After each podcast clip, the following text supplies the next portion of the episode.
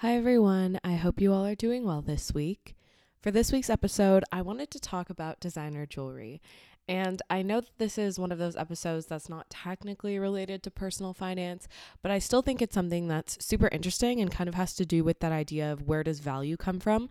And this is a principle that you can sort of use and apply to a lot of different purchases in your life. Um, things like, I guess, anywhere where you're buying a a product for a premium, it's sort of a question of where is that extra like money that you're paying come from and does that translate to additional value um, and just like a little fun fact i love designer everything. I don't like have designer everything but i love more of the thought process and the industry and most importantly some of the scandals surrounding like a lot of brands or the ways that they sort of get you to want their products or the exclusivity behind all of it. Um, so i just kind of like thinking about the mindset behind what compels people to spend, you know, thousands and thousands of dollars on designer items. Um, and so today I just sort of wanted to get into designer jewelry a little bit.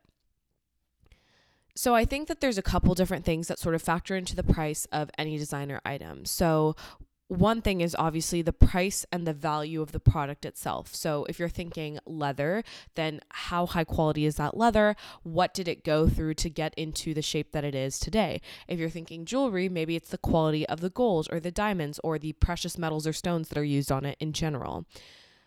There's also the element of the brand name that comes in, of having the ability to say that you have a genuine product from that brand.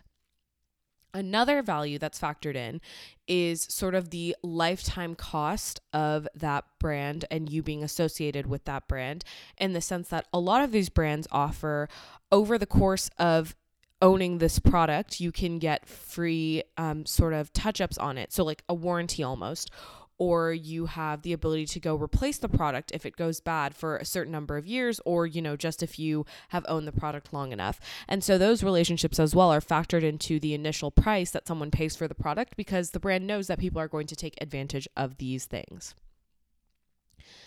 That being said when it comes to designer on TikTok, I've seen my fair share of not really scandals, but sort of people's complaints or regrets about certain brands. So, one example is um, the blue Goyard bag apparently is notorious for staining people's shirts blue. Um, and Goyard is a brand that makes leather bags that are incredibly expensive. Um, a lot of people find them to be very desirable. And essentially, their blue bag, because a lot of these ba- bags are hand painted, apparently is staining a lot of people's clothing. And so, what does quality really mean when it comes to things like this? Because obviously, this bag is hand painted. So, that's one element of it costing so much, and one element of really the charm behind it because you know someone spent hours making your bag. But is it really worth it to you if with this bag comes the fact that it's sort of leaving paint places. That's not something that I would expect from a designer or high end product. Um, but of course, that's just my opinion on things like this. So I really like to think about how much people are willing to pay for status. And this is just sort of like the initial breakdown of things that I was thinking about as I was looking to do this episode. But today, I really want to talk about designer jewelry because recently I've been seeing a lot of information about how designer jewelry from a lot of a lot of brands isn't actually that high of quality. There's also a significant markup for brand name and design um, that doesn't necessarily reflect the material. My family is Indian, so we buy gold in India, and I've seen that process before. And when you do that, there's definitely that price increase for craftsmanship or for um, sort of designs that are unique to specific brands because and when I say brand, I I mean individual jewelry shop owners because in India there's a lot of different individual jewelry shops that are not necessarily associated with big brands. So there's only one of those stores. And maybe the stores will slowly expand, but a lot of them are still family run businesses and family owned brands. And you go there and it's the same people that have been working there for years and the same owner and it just sort of stays within the family.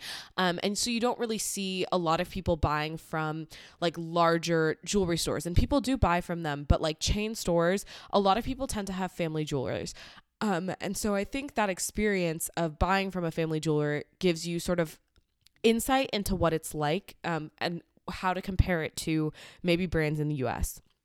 So, one thing that I've noticed is that usually what they do when you buy any piece is they weigh the piece in front of you and prices fluctuate based on the exchange rate of gold for that day. So, like in newspapers and online, you can find the exchange rate of like the gold to Indian rupees or, you know, obviously dollars. From there, you can convert it.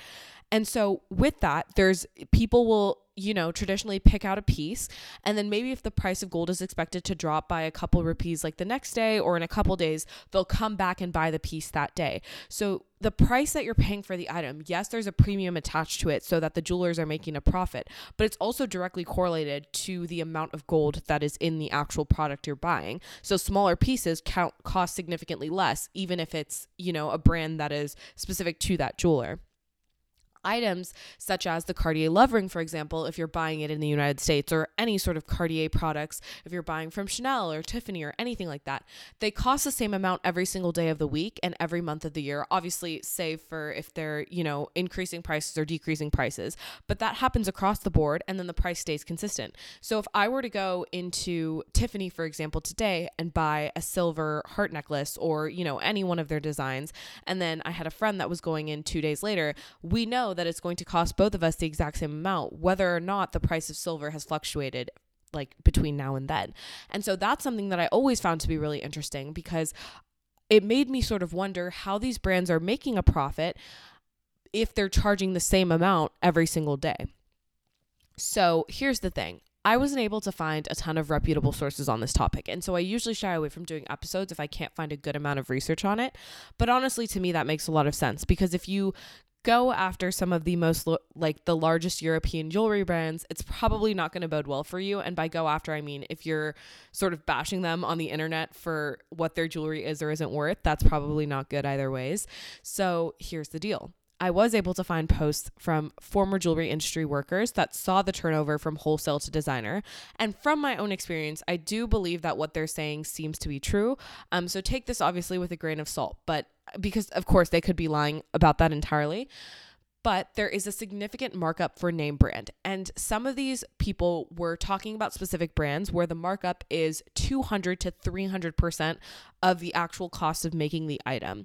So if the jewelry the jewelry is going to be high quality, obviously, but it really depends on where you buy it from and how high quality it is. And the price is obviously not always reflective of the quality of the jewelry. That being said, resale values for a lot of designer jewelry brands still remains high. So you do get some of that preservation of, you know, even if I buy this product, and there's no damage to the item, I can probably resell it for something that's, you know, close to 80, 90% of its total cost, which is pretty good when it comes to resale because obviously with clothes, that's not the case. You're probably going to resell it for like maybe 10 to 20% of the original cost that you bought it for. But with jewelry, with such an expensive purchase, I think that people do find some sort of comfort in knowing that even when they resell the product, it's not like they're going to lose a significant a significant amount of money on it. The question is really how much are you willing to pay for these designer brands? You can get some seriously good fakes and seriously high quality fakes in today's world.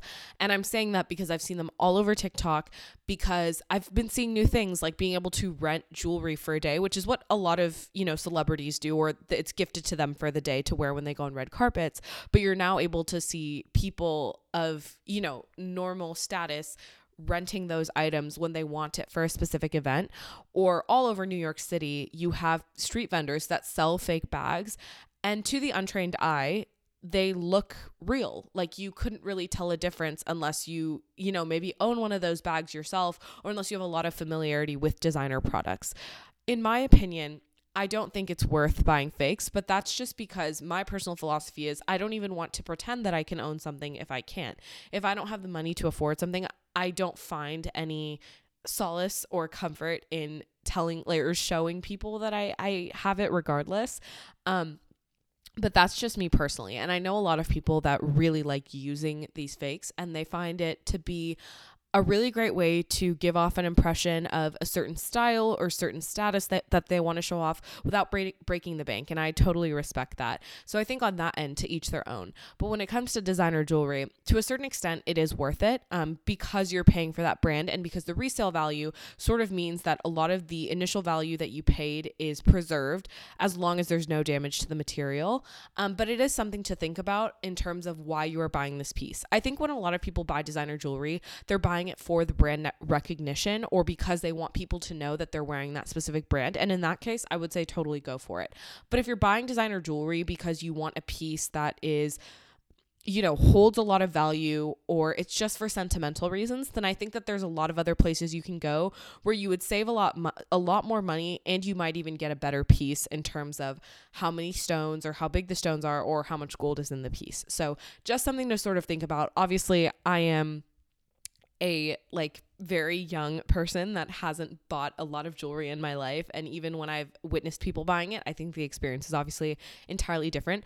But this is just something that I've gotten really interested in and I think that it's a, a good thing to think about because what I've noticed is that a lot of young professionals, when they first start working, a lot of their purchases tend to be luxury purchases like luxury bags, shoes, clothes, um, jewelry, just because it's sort of you know, eh, that's sort of the culture in the workplace in a lot of different industries. In finance, I think it definitely is. People tend to wear nice clothes because obviously it changes someone's impression of you.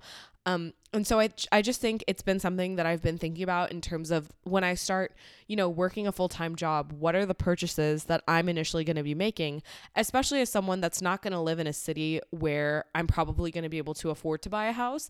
And so that sort of goes out the window in terms of that being one of the first major purchases that I'll be making. So, that's why this episode was of interest to me. I hope it was helpful in some way or at least interesting. And I will see you all next week for another Fit Friday.